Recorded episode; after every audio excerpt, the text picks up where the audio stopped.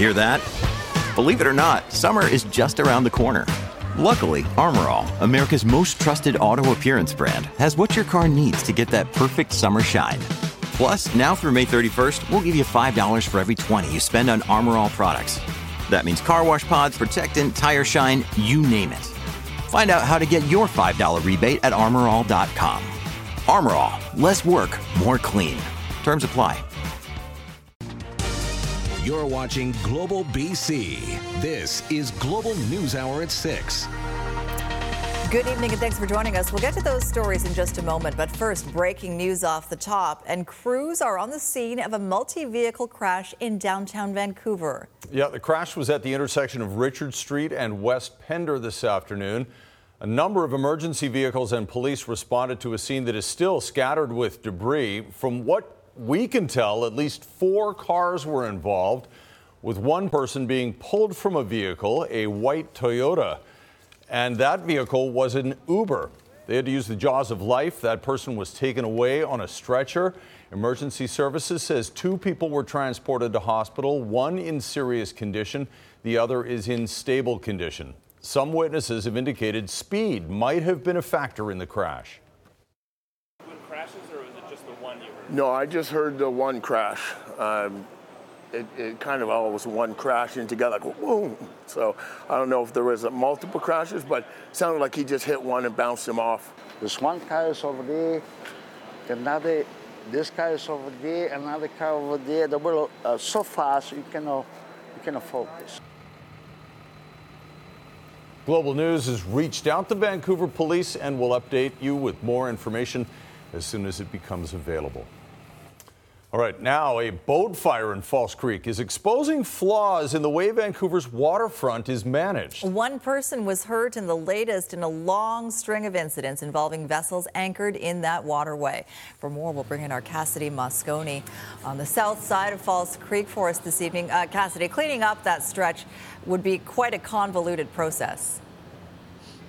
It would be, Sophie. I mean, it was even a bit of a dance being thrown between all of the different government agencies we needed to contact just to file this story. There are a lot of pieces to this puzzle, and it does not seem to be changing anytime soon.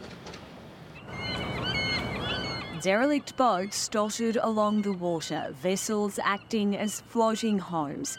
It's a familiar sight for False Creek. But Thursday night, things got fiery. Three vessels fully involved, heavy smoke and flames coming from both the bigger vessels. There was a report there was still someone on board, so that was a concern right away.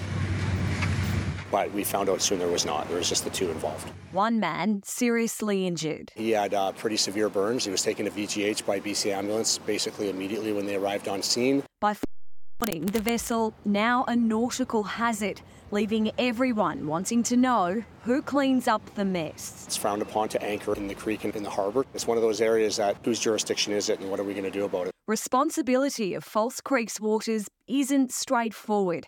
It's shared between Transport Canada, the Coast Guard, the City of Vancouver, including Vancouver Police Department and the Vancouver Parks Board. They're managed by five different government agencies, yet they're still here illegally more. What do you think about that? It's crazy. but that's the way it is, it needs to be cleaned up in some way. And obviously, it's a complicated route. Federal law does prohibit it.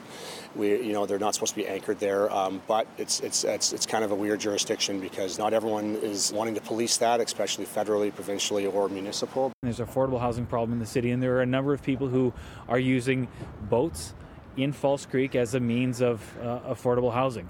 We're really reluctant to take enforcement action that's going to further marginalize people who are really just one step away from being homeless. Authorities patrolling the waterways with what power no one seems to know.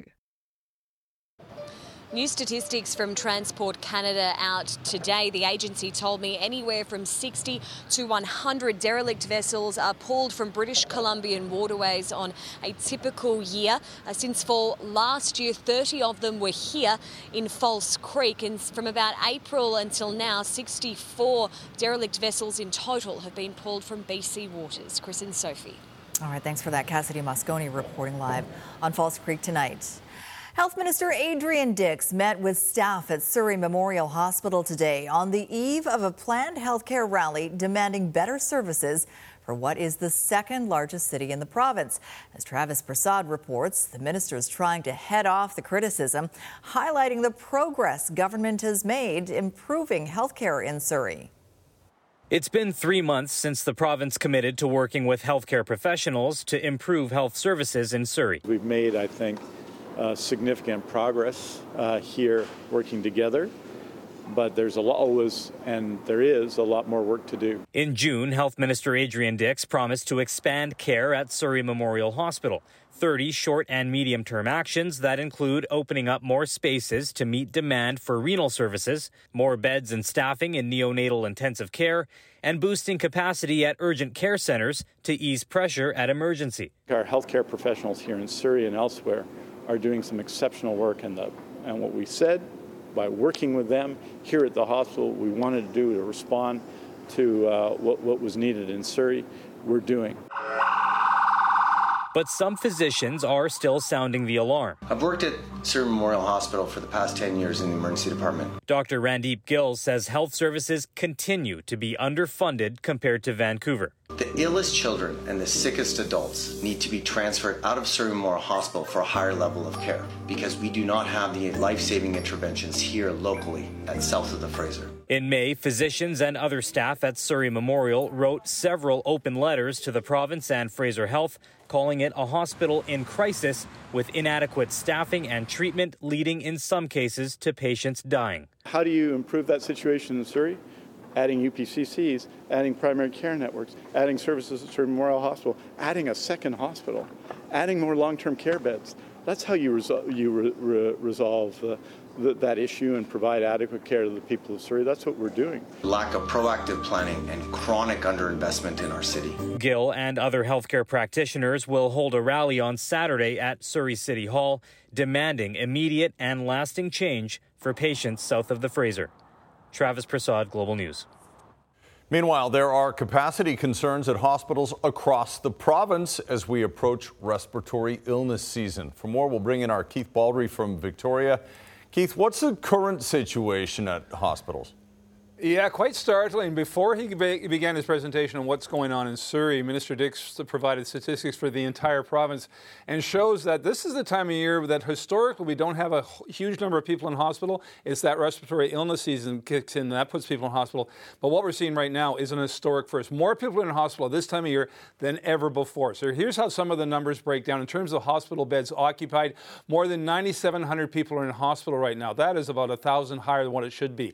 About a 95 6.5% occupancy rate of base beds. We're not talking surge beds, but base beds.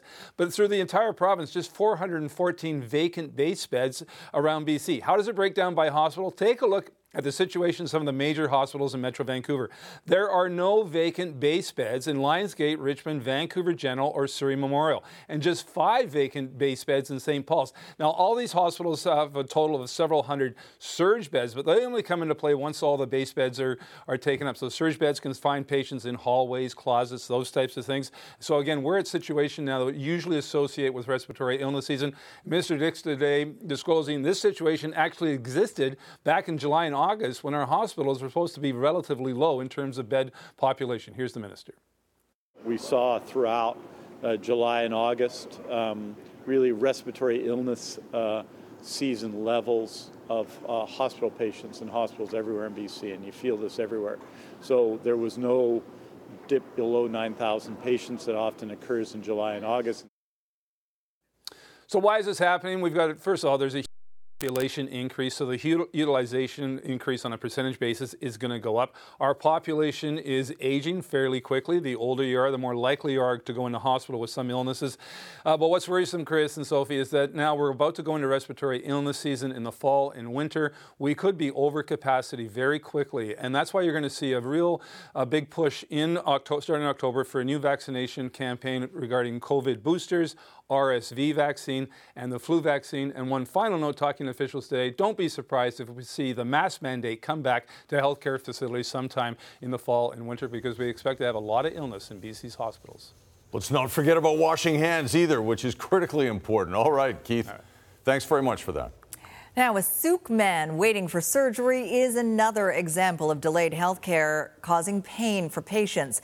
He needs a hip replacement, but as Kylie Stanton shows us, closed operating rooms at island hospitals mean he may have to wait nearly a year. It extends all the way down the thigh to the knee. The pain is constant.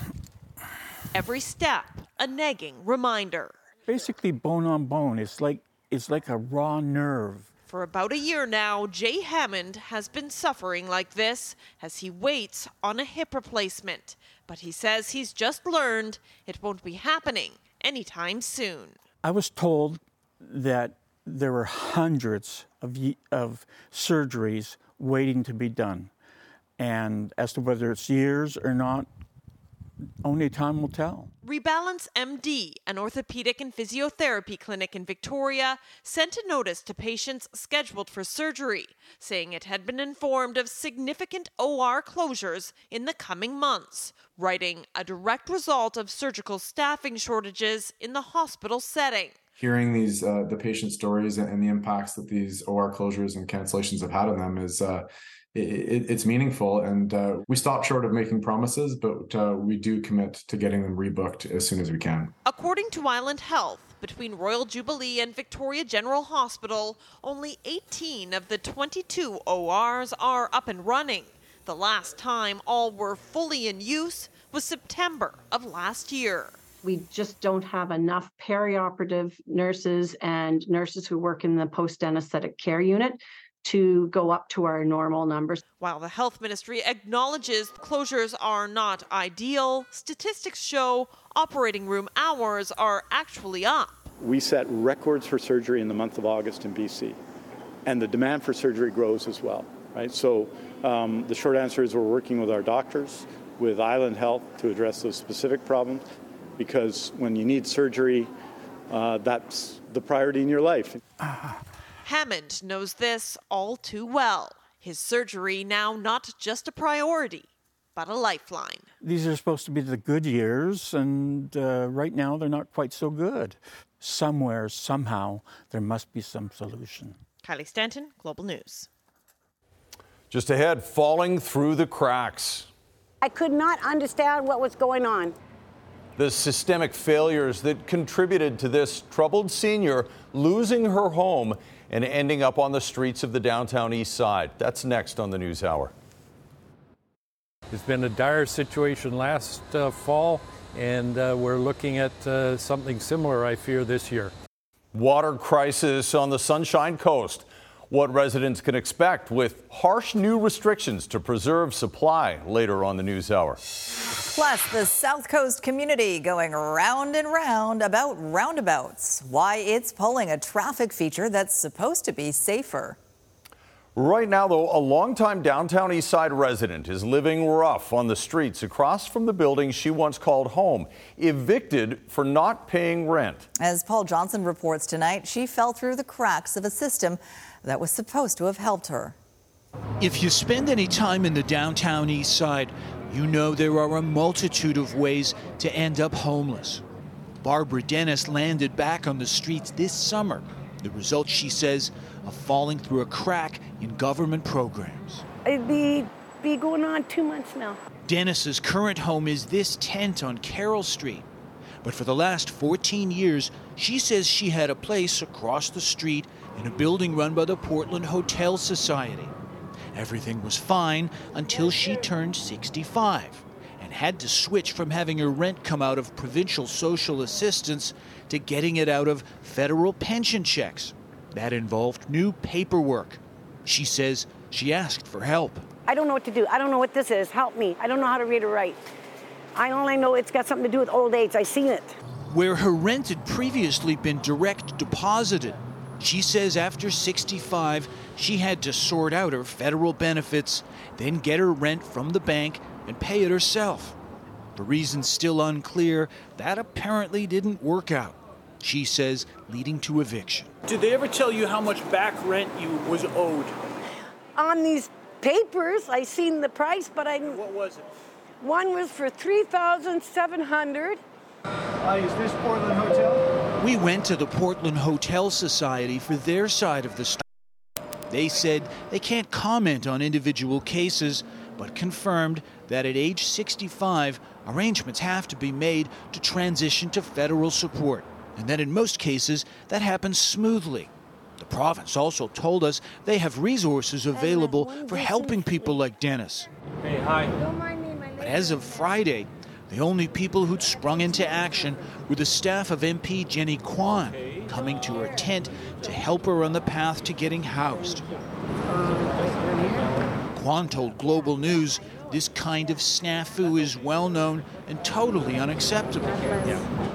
Saying the Liberal government fails to provide the support to ensure seniors get their federal pensions, income benefits, and entitlements. While Dennis admits she's not blameless in all of this, long story has landed her here. An elderly woman of indigenous descent with no housing, in the time of life when she needs it most. Hadn't had a nice meal, hadn't had a nice shower. These people here gave me clean clothes to put on. In the downtown east side, Paul Johnson, Global News. Well, it's been one year since the Vancouver delegation traveled south of the border to San Francisco to find a way to rejuvenate the city's Chinatown. As Kristen Robinson reports, there appears to have been some progress, although some issues are proving harder to resolve. As lanterns go up for this weekend's light up event, businesses in Chinatown are cautiously optimistic. I'd say things are generally kind of getting better, but obviously you still have like your good days, your bad days. This is what Columbia at Pender looked like before the brick wall was scrubbed of graffiti. The downtown east side's complex social issues still spilling over.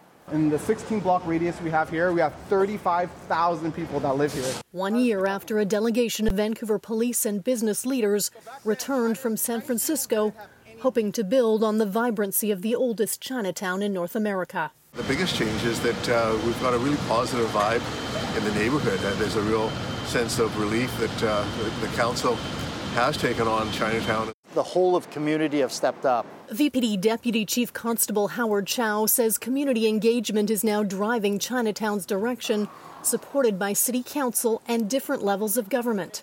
Police trying to connect with businesses, some of which have followed San Francisco in adopting a WhatsApp chat group for an added sense of safety and security. Being able to call on a neighbor, like if uh, somebody that's kind of unwanted in your store, so it's definitely helped, especially when either the Chinatown security guard can't come in time or like, you know, the police presence, it's not quite a 911 call. While there are more people on the streets, police say anti Asian hate is a lingering issue. You still have residents down here that feel they're still being targeted. It's when the hate graffiti appears in Chinatown and it's scrawled all over somebody's private business. That's where the problems lie. I think we're all kind of banding together and trying to build up the community again. A community often divided coming together to conquer. This new mural off East Georgia Street, part of a laneway activation project led by the Bagua Artist Association, the Fishes of Saltwater City, was designed by artists from the Indigenous, Chinese, Downtown East Side, and Hogan's Alley communities. The message in the end, fish can swim in the same body of water. We are, in fact, um, facing the similar struggles and coming together and working together to show this collective power. Hope this mural can help to restore vibrancy to the community. Kristen Robinson, Global News. Up next, stealthy bike thieves. This isn't the first time it's happened. A victim frustrated there seems to be absolutely nothing to stop them from stealing. But first, investigators need help to solve a stranger assault on a popular trail in Coquitlam.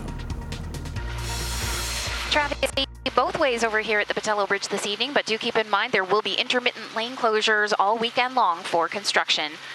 Today's Lotto Max jackpot is an estimated $12 million. Lotto Max, dream to the max. I'm Trish Jewison in Global One at the Pattullo Bridge.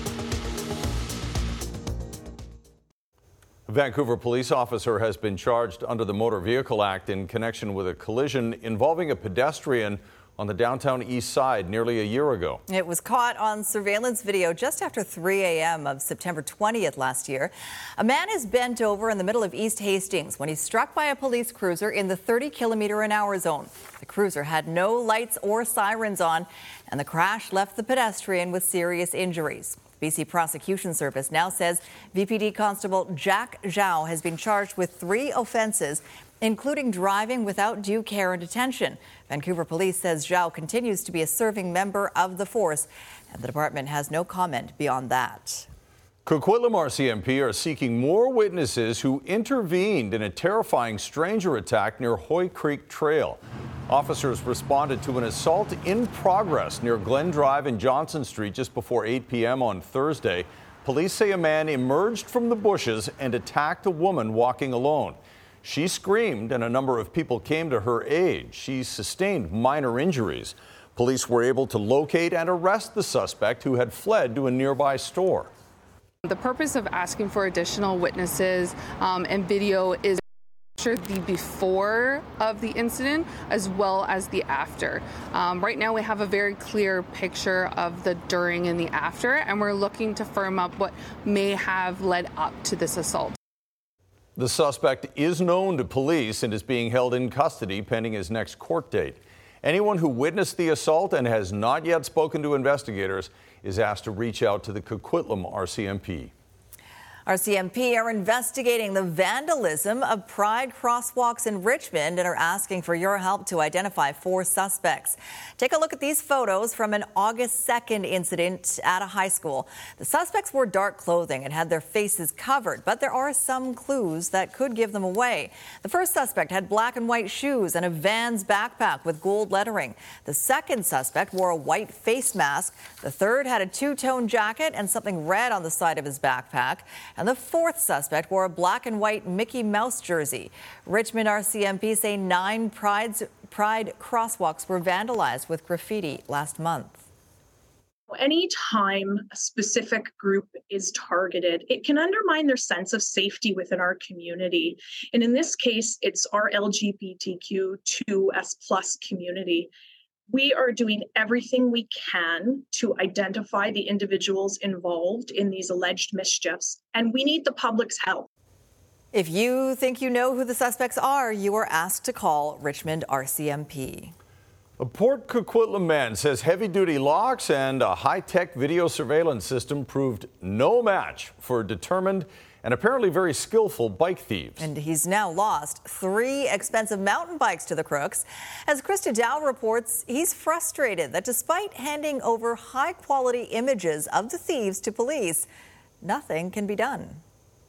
When he comes back with his friend and and they're wearing their big, you know, Mario mustaches. It's not exactly the most original of disguises. I guess that's enough to throw the police in a loop. But the thefts captured on video show a calm and calculated crime, with the crooks successful in cutting locks and burning through straps. These guys were very prepared. They kind of knew what they were doing, they knew how to avoid what they thought were the only cameras. Adrian Smith says he installed surveillance cameras last year after his high end mountain bike was stolen from his gated backyard.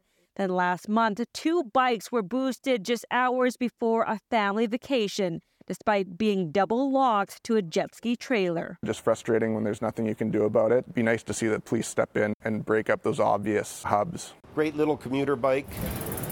This Vancouver bike shop owner has heard countless stories about high end bike thefts. He says there's a huge market for them and thieves are only getting craftier. In the old days, you needed an $80 lock. Now you need a $200 lock. Also, making your bike less desirable to steal. If it's an e bike, don't leave the battery in it. Sometimes taking the seat away. Our bait bikes are designed to blend in with any other bike. Bike thefts rampant across Metro Vancouver. New Westminster Police just launching a program to combat thefts with fully trackable bait bikes. What we're hoping to do here is not only prosecute and catch those bike thieves that are out there stealing bikes throughout our city, but deter them from doing that. Back in Port Coquitlam, RCMP say they are still investigating the thefts and believe the suspects are linked to a string of other offenses. I guess I'm going to have to get some some chains or something. I don't know how to tie down my stuff anymore. Christa Dao, Global News. Up next, removing roundabouts connectivity, accessibility, and safe flow is, is paramount for the city of Pitt Meadows. The BC municipality bucking the trend, believing it's safer to go back to controlled intersections. Also, tonight, why you shouldn't throw out those COVID rapid tests yet, even if they're expired.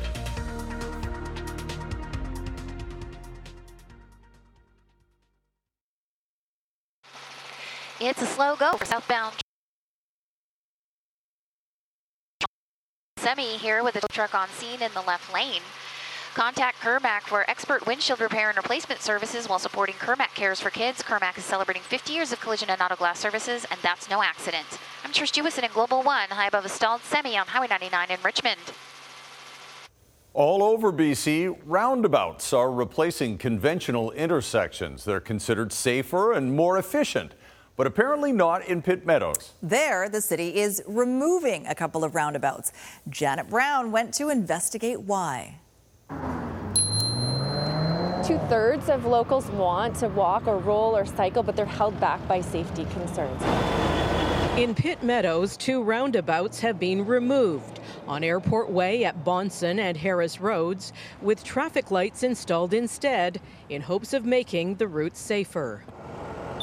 It was determined for all user safety, uh, primarily pedestrians and cyclists, as well as the combination of uh, vehicles, residential and commercial. It was the safest way forward. The roundabout removal stem from a study and traffic assessment carried out in 2016. Over the past few years, there has been a number of accidents. We've sadly even had a fatality at one of our roundabouts, and it was deemed safest for uh, pedestrians and uh, cyclists. Ridge Meadows RCMP say between 2018 and 2022, there were 31 collisions at Airport Way and Harris Road and 27 crashes at Airport Way and Bonson Road. When you have a truck route, commercial users, vehicles, pedestrian, residential, you need to make the right and safest choice for that.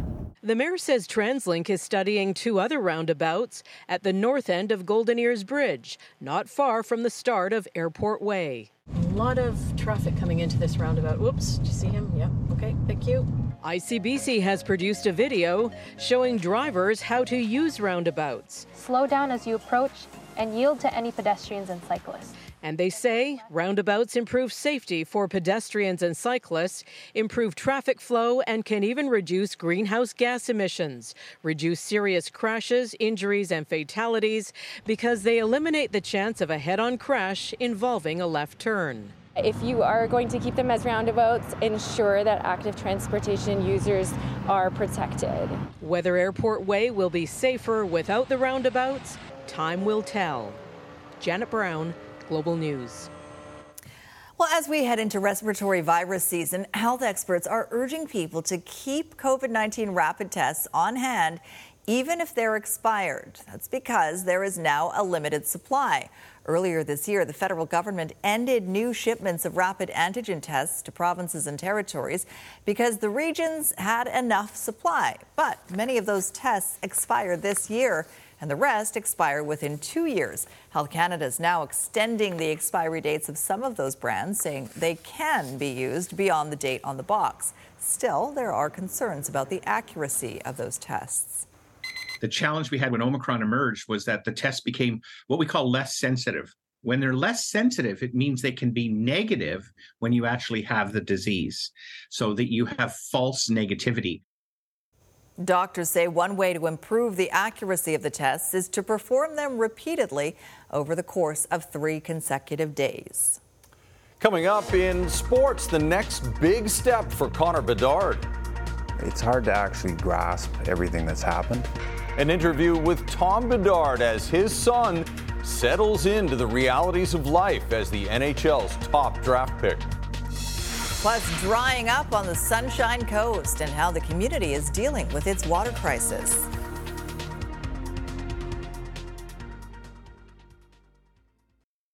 In the face of increasingly dire drought conditions, more than 20,000 Sunshine Coast residents are now under strict stage four water restrictions. All outdoor water use is prohibited, and for a third straight year, businesses and homeowners are bracing for the impact. Aaron McArthur reports. Greens just starting to sprout from another planting at Grounded Acres Organic Farm on the Sunshine Coast. The commercial operation has a two week grace period to keep watering this crop. But after that, the taps are shut off. Once the stored water is gone, these crops might not get to market. The third year in a row dealing with another stage 4 water restriction. Every year we think we have found like the solution that's going to bring us there, but the reality is climate change is not getting any better. So the solutions are just band-aids, they're temporary and they get being ripped off every single year. Despite the severity of the drought, the restrictions are coming later this summer than last. The district has taken action to increase supply. New wells have increased capacity by nearly 3 million litres per day, and water meters in the district are starting to have an effect on usage. But more needs to be done. Five years ago, we had two projects on the go, and either one of them would have solved our problem. Well, now we've got five projects on the books, and it's going to take all five of those projects to fix. The regional district had asked the provincial government to hold more water back behind the dam in Chapman Lake, reduce the water in the creek, and then release it in the fall when the salmon return. The salmon are already here, and it's already too late. The district has written letters to the provincial government requesting more action, and while the tone of the response has been positive, very little has been done to improve the situation. We need answers now because we need to implement it early next year so that we keep the water in the in the in the lakes longer. The district believes there is enough protection in place to avoid the local state of emergency the region saw last year, but long term solutions seem a long way off. Residents forced to conserve water again. No one sure how long it will last this time. Aaron McArthur, Global News. Well, shorter is definitely better when it comes to that. Let's get rain around here as quick as we can, but it's got to come gradually. That's the key for the next little while. Kristi's got to look at our forecast now.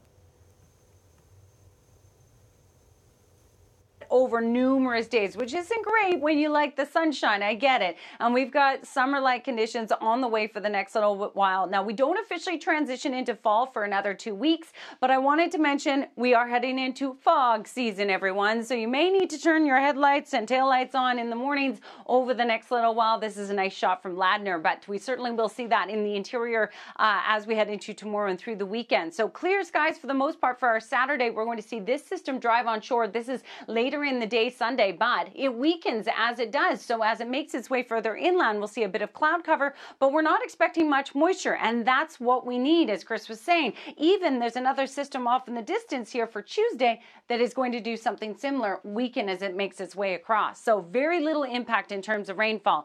It is going to be hot and sunny for your Saturday, everyone. Certainly feeling like summer. 28 degrees in Kamloops and Merritt, and we'll see a range in temperature from 21 to 28 across Metro or of Vancouver Island, and for Metro Vancouver, 21 to 27 degrees.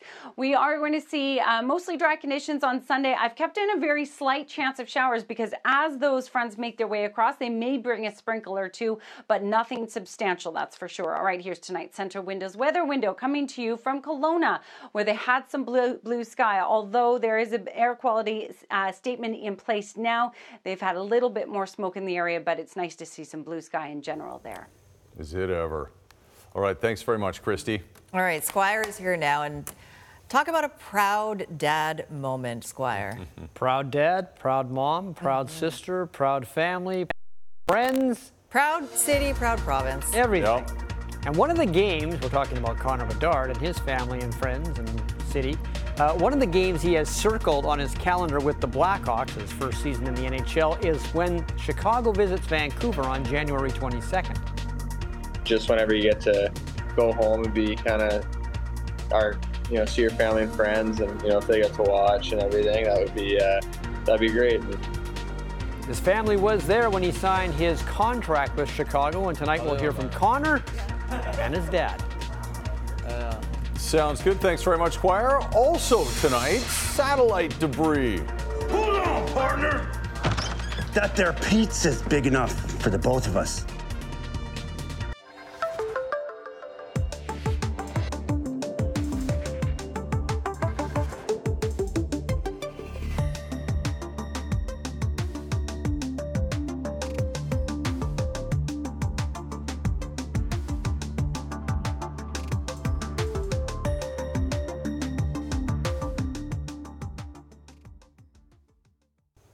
to imagine the weight of expectations on Connor Bedard's shoulders these days.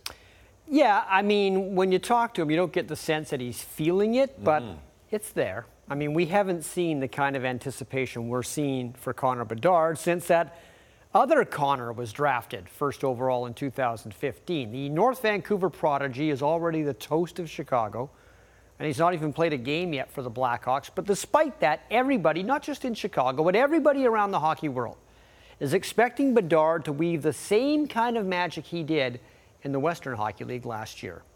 And with the first overall selection in the 2023 NHL Draft, the Chicago Blackhawks are very proud to select from the Regina Pats, the Western Hockey League, Connor Bedard.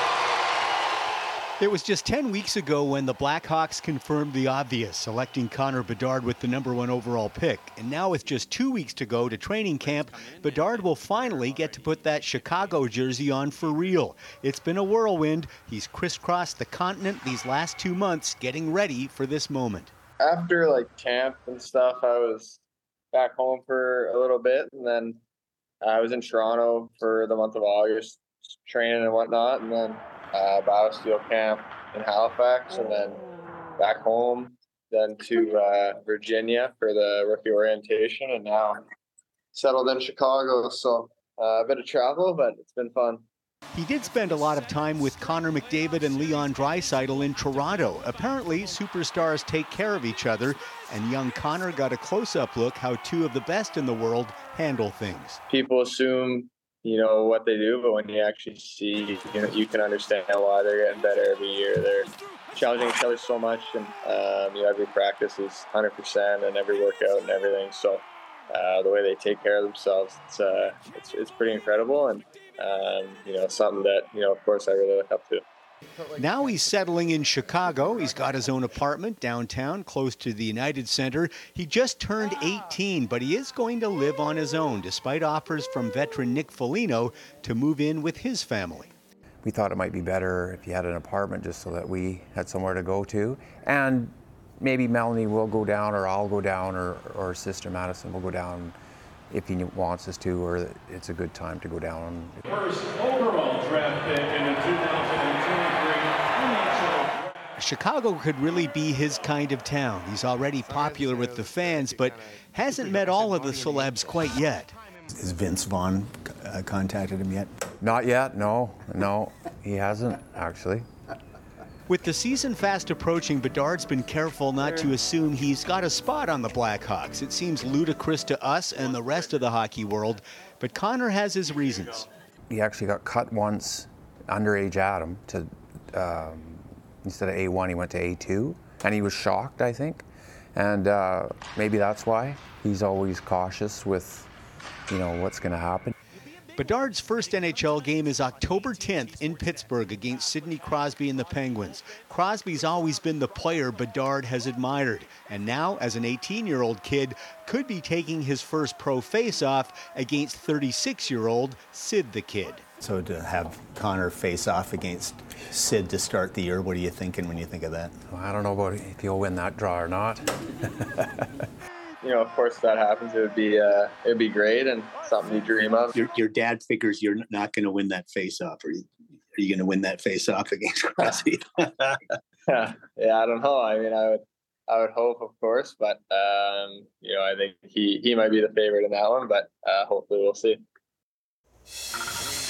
Great family. Okay, so Canada and Serbia today, semifinals at the World Cup of Basketball.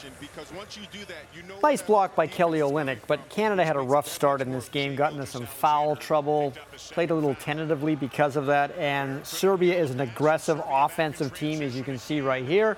They were up 23-15 after one. Uh, Nikola Milutinov with a slam dunk here after some nice passing. It was 52-39 at halftime and you kind of got the sense Canada was not going to rally this time. Interestingly enough, everybody has been hoping for a Canada USA game. We're going to get it, but in the bronze medal, not the gold medal, because the Americans got upset by Germany. That's Shai Gilgeous-Alexander. Didn't have a great game, 15 points today. He's been better in this tournament. Hopefully, he'll be good in the bronze medal game. Bogdan Bogdanovic.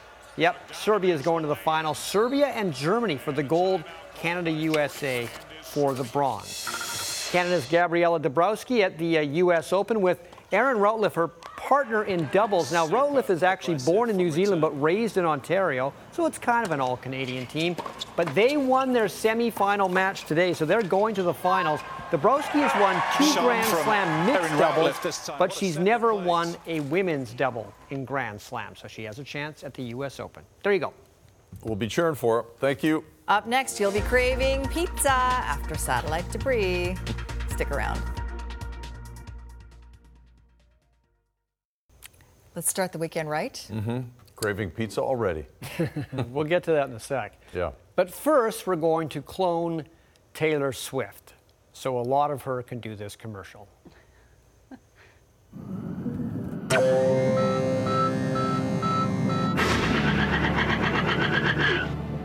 Venture X Card from Capital One gives you premium travel benefits, like two times miles on every purchase. The noise canceling. You're being too loud.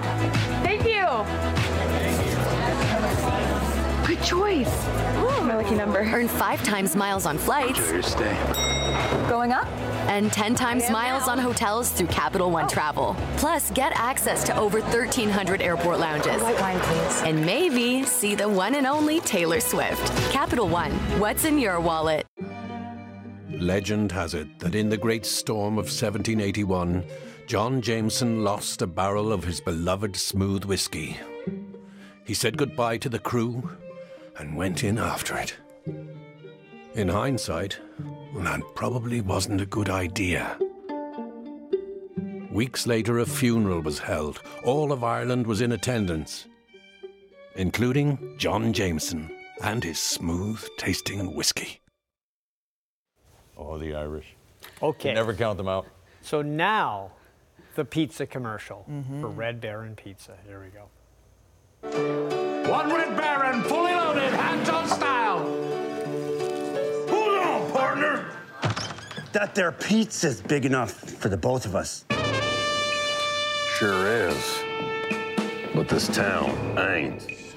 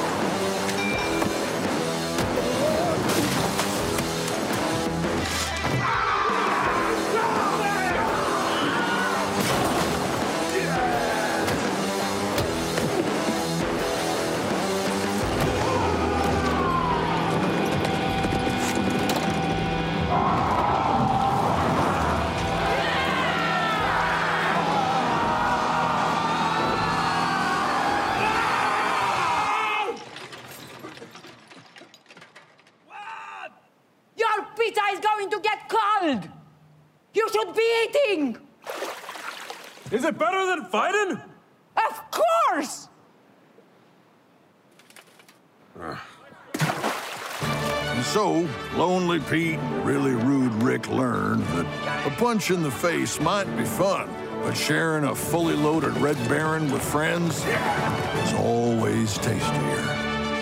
Yeah, that's about all we have time for today. Giddy up. A, Pizza? pu- a punch in the face might be fun. I beg to differ, actually. Pizza always brings people together. It really does. Yeah. Great peacemaker. Mm-hmm. I like how they had two hockey players fighting in that commercial. Too. Yeah, me Someone too. who looked like the ultimate warrior. Yeah. Yeah, it was Kicking it old mm-hmm. school there, yeah. You were. a Chuck Norris look-alike, maybe real. Who knows? Anyway, so this last one, I know that Sophie loves it when animals talk. Mm-hmm. And sing. Mm-hmm. Okay, well then he's not going to sing. Okay. I'm going to assume it's a he, but he will talk in this commercial. Oh, guess what day it is? Guess what day it is? Huh? Anybody? Julie, hey, guess what day it is? Oh, come on, I know you can hear me. Mike, Mike, Mike, Mike, Mike. What day is it, Mike? Leslie, guess what today is? It's hump day. Woo-hoo! Ronnie, how happy are folks who save hundreds of dollars switching to Geico? I'd say happier than a camel on Wednesday. Hump day? Get happy. Get Geico. 15 minutes could save you 15% or more. We need to hire that guy. That took them a long time to teach him that. Those That's lines. hilarious. Yeah. Happening every Wednesday. It's true. We'll just bring him in on Wednesdays. We'll do it. Uh, okay, heading into the weekend uh, and, and happy to do it. Kristi, how's it looking?